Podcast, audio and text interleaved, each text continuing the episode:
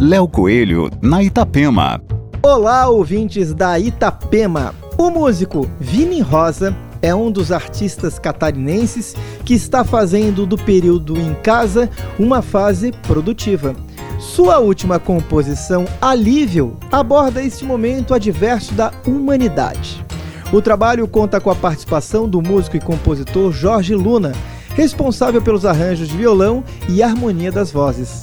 A próxima etapa é a gravação do videoclipe marcado para julho, em Floripa.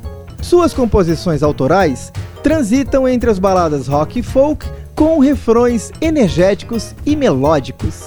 Além das gravações, o artista se dedica ao seu projeto Vini Rosa Trio, que circula por Santa Catarina em locais como Praia do Rosa, Porto Belo e Balneário Camboriú. Aqui, Léo Coelho com as coisas boas da vida.